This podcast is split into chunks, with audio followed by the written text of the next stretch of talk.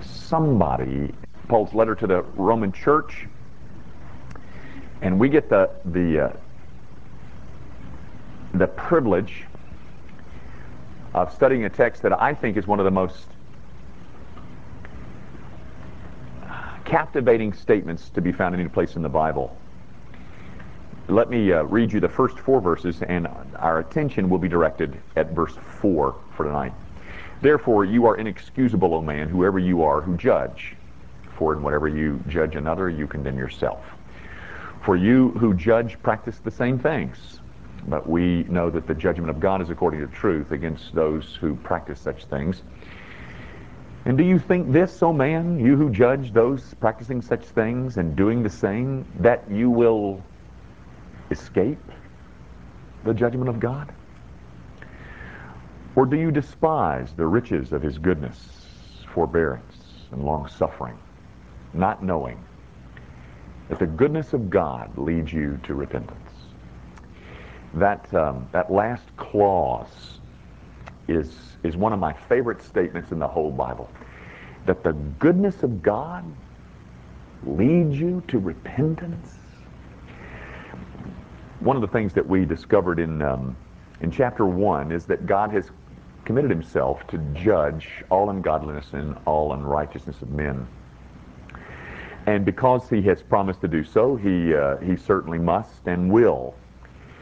But then in his um, inflexible hatred of sin, how has he found it possible to forgive sinners? Well, there's only one answer to that question, ladies and gentlemen, and that is that he has punished uh, my sin in the person of his own son.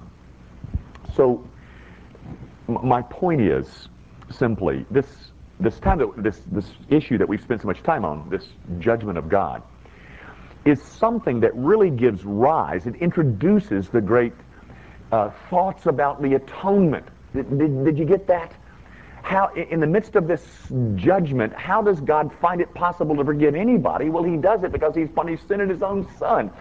So, in, in, in one respect, it is via that, um, that um, introduction of this, this issue of God's judgment that we get introduced to the promises of the atonement that he has accomplished in his son.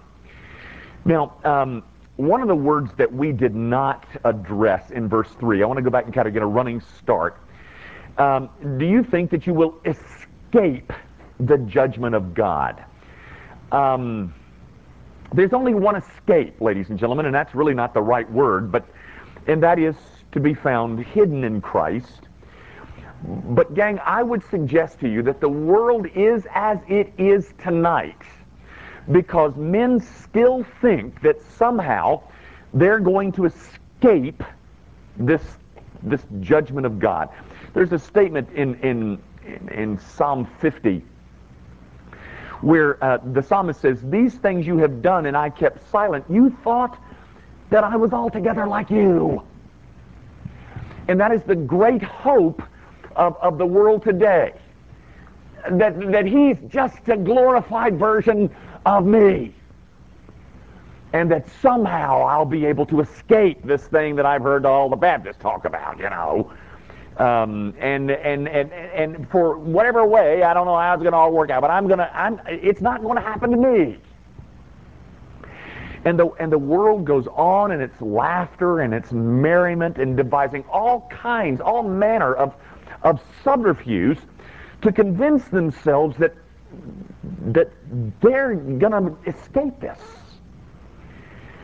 And in his attempt, he, he raises this one objection and then the Christian church comes along and says, well, let me tell you why that's not true.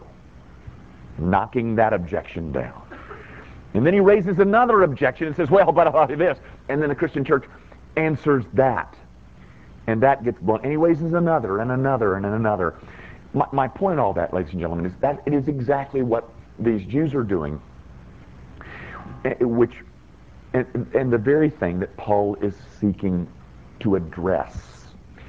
Um, Paul is seeking to, to, to press home in a kind of a crescendo fashion um, here's an argument, but you must consider this. And here's another argument, but consider this. And, and here's another argument, but that doesn't hold water either. And, and on and on he goes as he displays his understanding of the different facets of a Jewish mindset.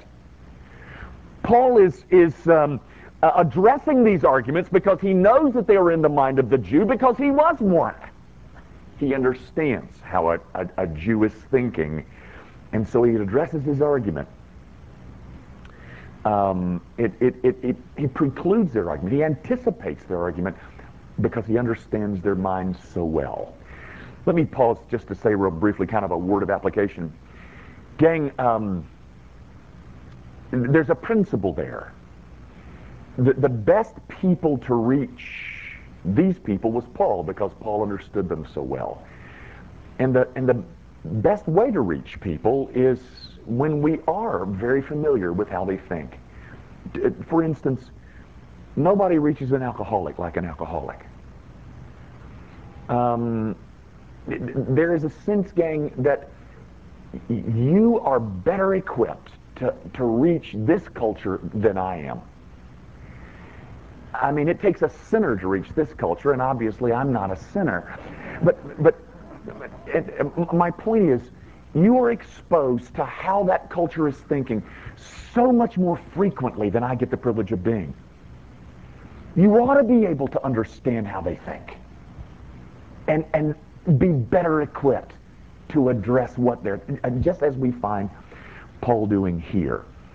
Remember, the argument began with uh, the first phase, phase of it is okay, um, my Jewishness won't keep me from the wrath of God. All right, and then uh, okay, then then um, uh, and, and, then uh, now you tell me that God judges according to truth. Therefore, there's not going to be a mistake in His judgment. Uh, well, okay, um, but what about the goodness of God? You know, uh, Paul, uh, God has always been good to Judaism. I mean, uh, uh, he's been good to us over centuries. He couldn't possibly judge. All that to say, that is what's giving rise to the argument of verse 4. Um, or do you despise the riches of his goodness, forbearance and long suffering, not knowing that the goodness of God leads you to repentance? You see what the Jew was doing? okay, okay, Paul, you've answered that question and you've answered that uh, objection that I've raised. But in the final analysis, I'm safe, I'm secure, because God has displayed such goodness. And even using the goodness of God to develop a false sense of security. Um, just as an aside, gang, it, it, I, I said this several weeks ago. But it's one of the uh, frightening dimensions of sin that it can blind us so that even the goodness of God, even we can misuse and mishandle the goodness of God. Even that produces a security that we ought not have. That is, we at least find it happening here. People who are in possession of the Word of God, plainly that, I mean, this book, uh, plainly outlining their sin, and them reading right over that and saying, well, but God is good. He would never, they would never do that. And as they, as they read the, the Bible, their sin has blinded them to the plain message that is found there. And they take this book and twist it to suit their own case. That's what sin can, can do, ladies and gentlemen. We, we, we can read right over those passages that are things that we need feel we need not listen to. You know, one of the things that I love to do, and if you've if you've taken my um, my systematic theology uh, my systematic theology class, you're you're not free to answer the next question. So uh, I only want wrong answers here. Um, but I, I, I give a Bible quiz in my systematics class. And I and I, I, I, I here's the verse. Now, if you've taken the class, you can't answer. The, the verse is in John chapter 3. Okay? I'm not trying to trick you by misquoting it, but here's the text. Jesus is speaking unto Nicodemus, and he says to Nicodemus, unless you are born again, you cannot blank the kingdom of God. And I ask them, I turn to them, I say, okay, here's the text. Unless you are born again, you cannot blank the kingdom of God. All I ask him is to fill in the blank. Just tell me what the blank is. Go ahead. Don't do it yet. Don't do it because you're, you really won't. Let me just say, if you are out there and you put you put that word in the blank, you need to go back. You need to listen to what I'm saying tonight. Because you have just done the thing that I just said sin prompts us to do.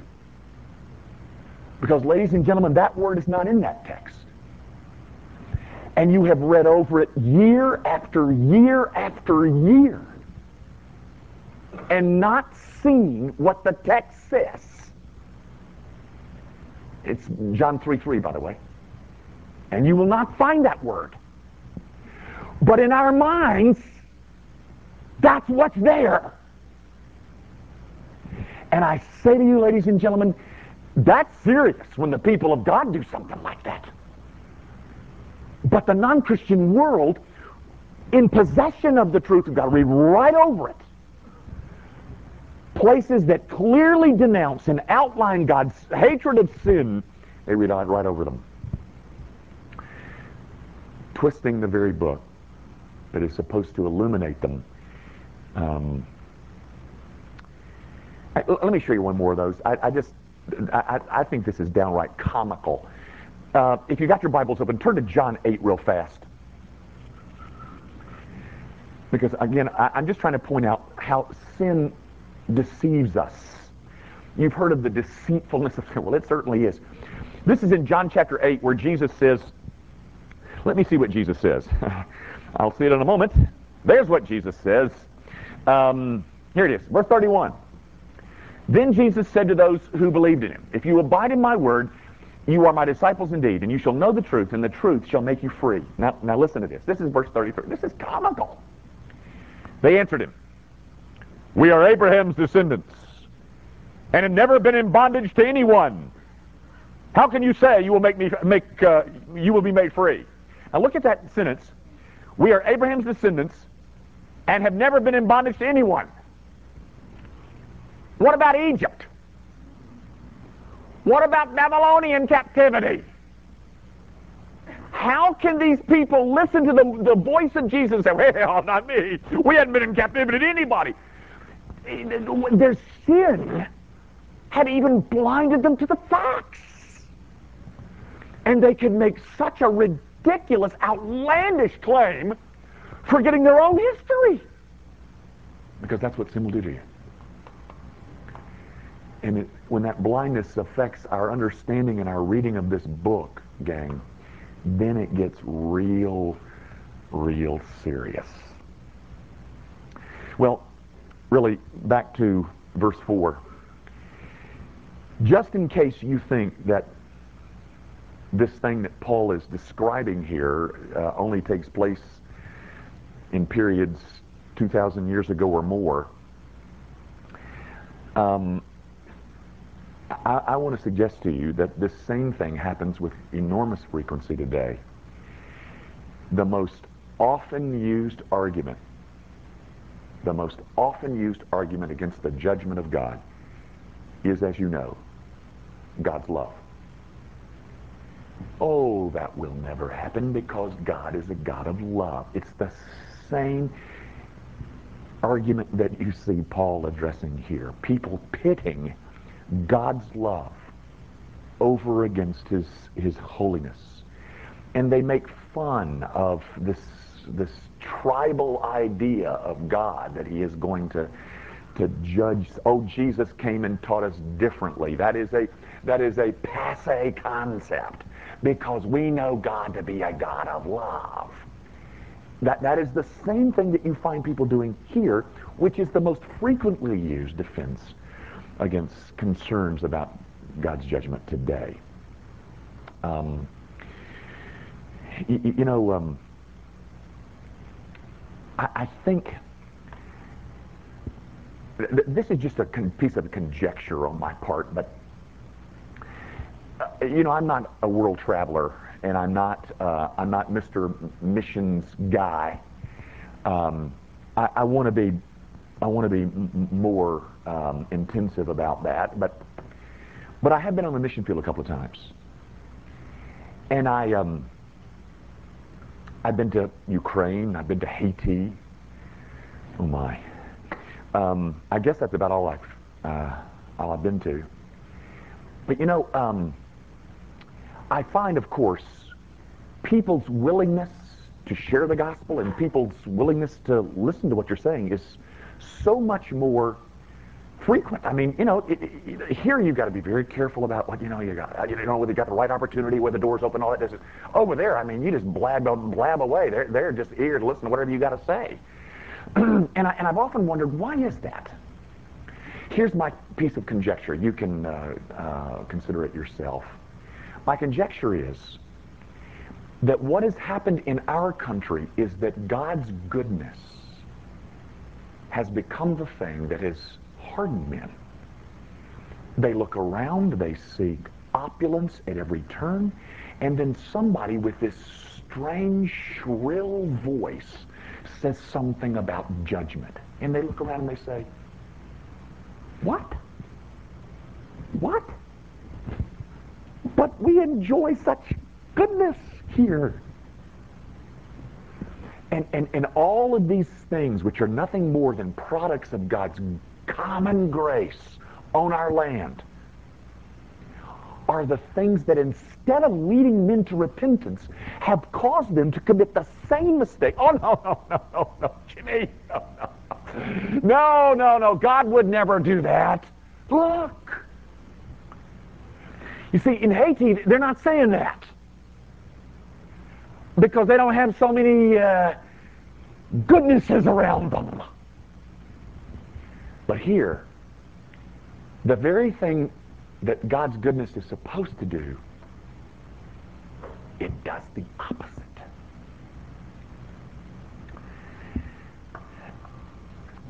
And ladies and gentlemen, I want you to notice in the text that Paul causes, calls that despising the riches of his goodness, forbearance, and long-suffering. It's an interesting Greek word.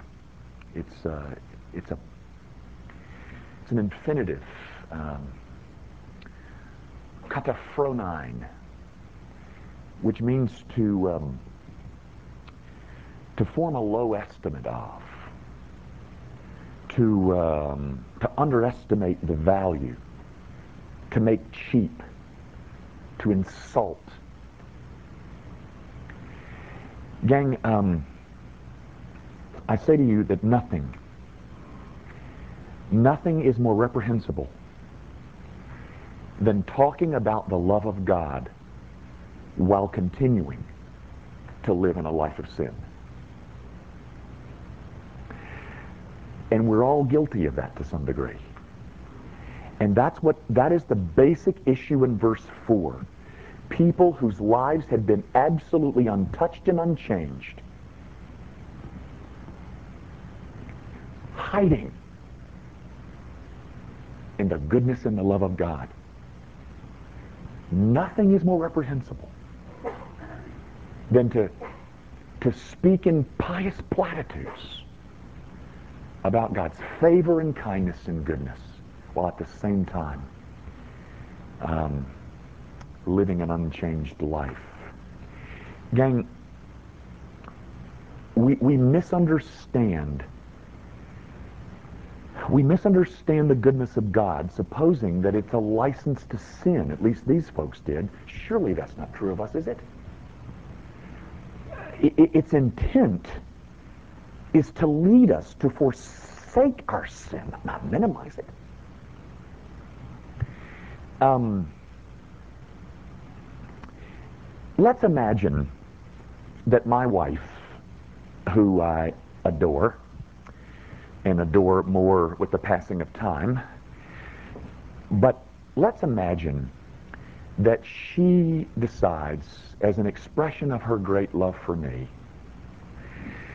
um, she's gonna she's gonna cook the supper that she knows that I love, and she is going to set things up for a night that I would particularly and peculiarly enjoy. Um, and she's going to cook and clean and do everything that would just make me um, the happiest.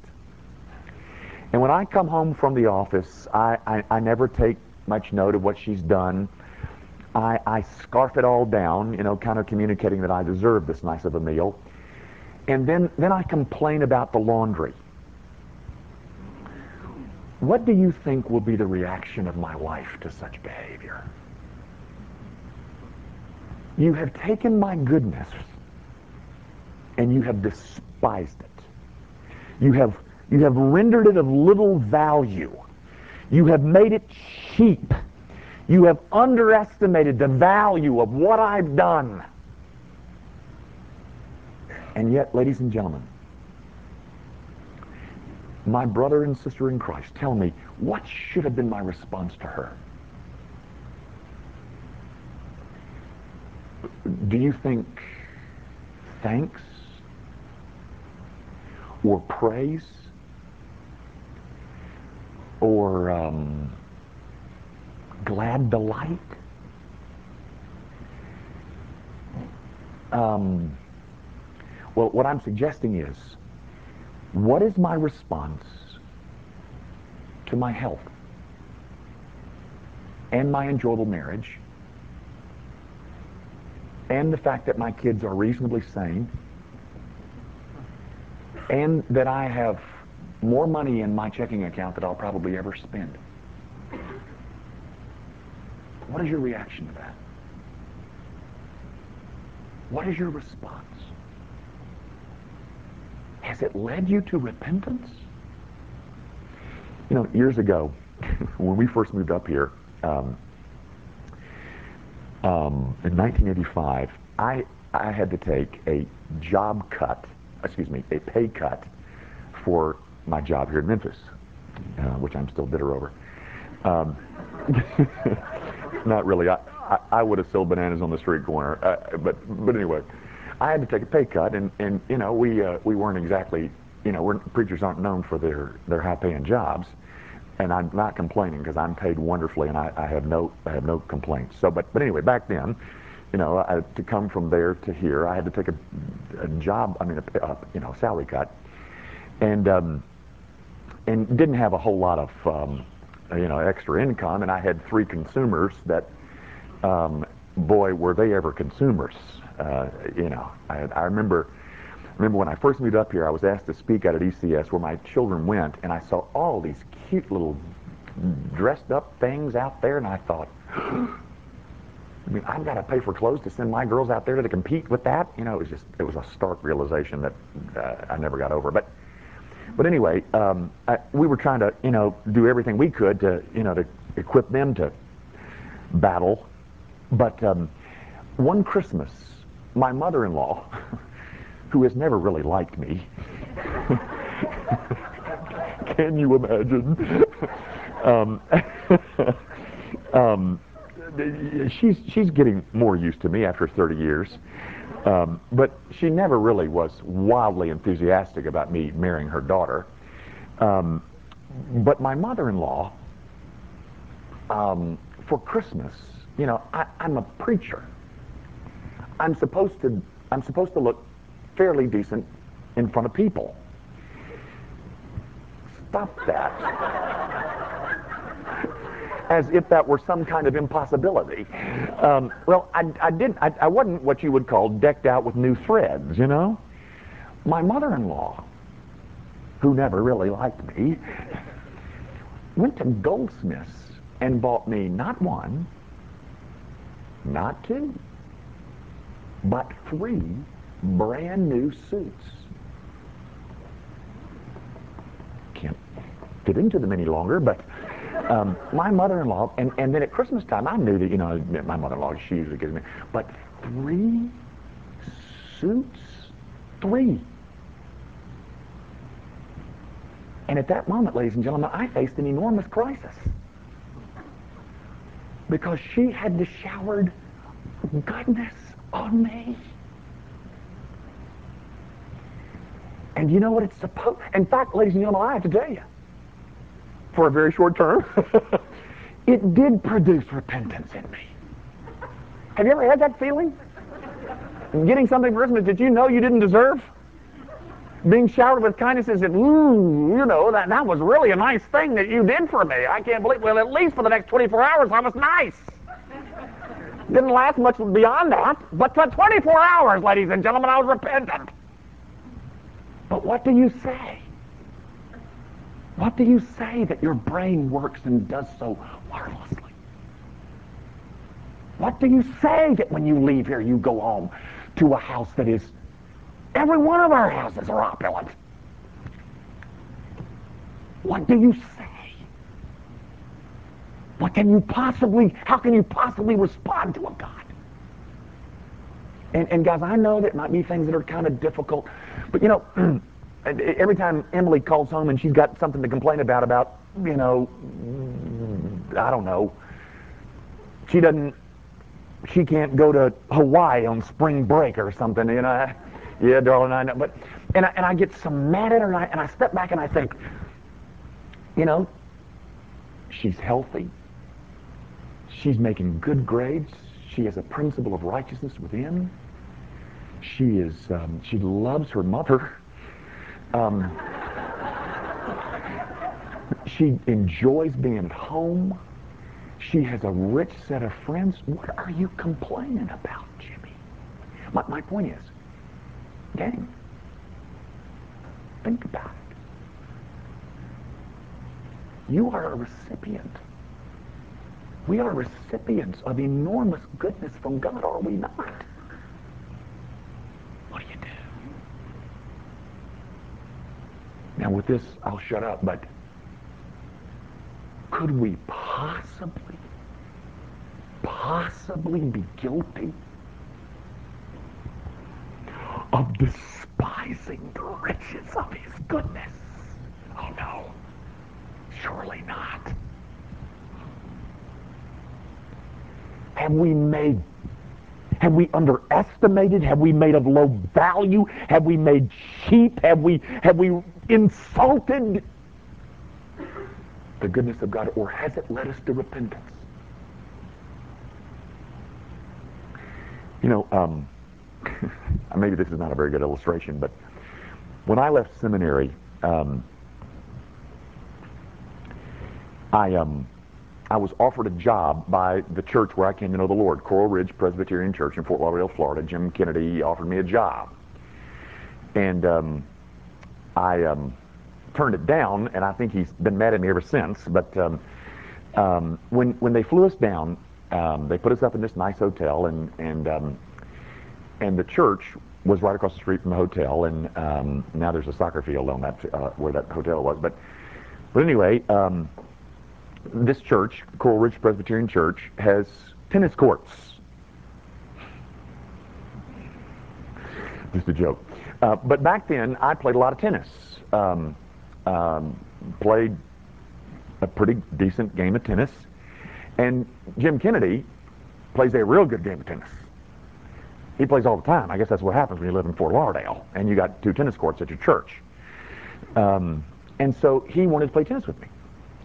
So we went out there and we played tennis, and, and I stayed right with him, and I'm sure I beat him. I forget, but uh, um, but after the game, we went. Of course, you meet at the net. That's what you're supposed to do, I think. And and so he he kind of looks at me. Now this is an interview process, and he says, uh, "Well, Jimmy, tell me about uh, your dreams and your plans for ministry, or something like that." Well, that was all I needed, and I began to rattle well, you know, wait a and I just, you know, effusing all over him. And when I got through, he looked at me and he said, You know, if you rolled your wrist on your backhand, you could probably hit it harder. And I said, You didn't listen to a word I said, did you? He despised me. Have you ever been standing in a line when a celebrity passes by and they're shaking your hand the whole time they're looking at somebody else? Doesn't that rattle you? Wait a minute, buddy. Least you can do is look at me. You know, and, and very frankly, ladies and gentlemen, one of the things that I do in ministry, I try to catch you in the back of your retinas. But, but when you underestimate the value of,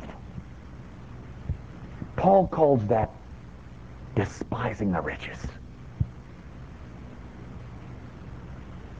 The riches of his goodness. Now,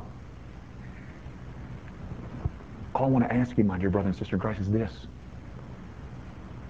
What has your success done for your soul? What does your good marriage do ultimately for your soul? How about the fact that your kids are sane and healthy and reasonably tamed? What about the house that you live in that is so commodious?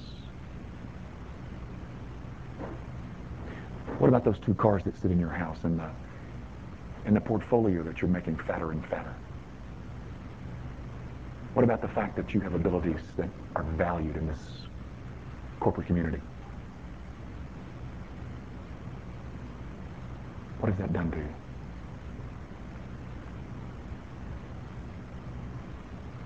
Led you to repentance? Or are we guilty of despising the riches of God's goodness? Oh, might it not be true of us? Father, forgive us if we have um, misused, abused, and despised all of the kindnesses that you've showered on us. We are a rich people. Rich. We got money too. But we are rich in having been lavished with all of the riches of your, of your kindness and goodness. Might we never despise them by underestimating the value of what you've done in our lives. But in the end, O oh God, might it produce in your people a greater hatred of sin and a greater love of righteousness. And we ask it in Jesus' name. Amen. Thanks and good night. I'm sorry I forgot to dismiss you. I just got carried away there. So you need to get to the choir rehearsal and all those other meetings there. Um, it is. And there's basketball too, gentlemen, if you'd like to shoot some hoops.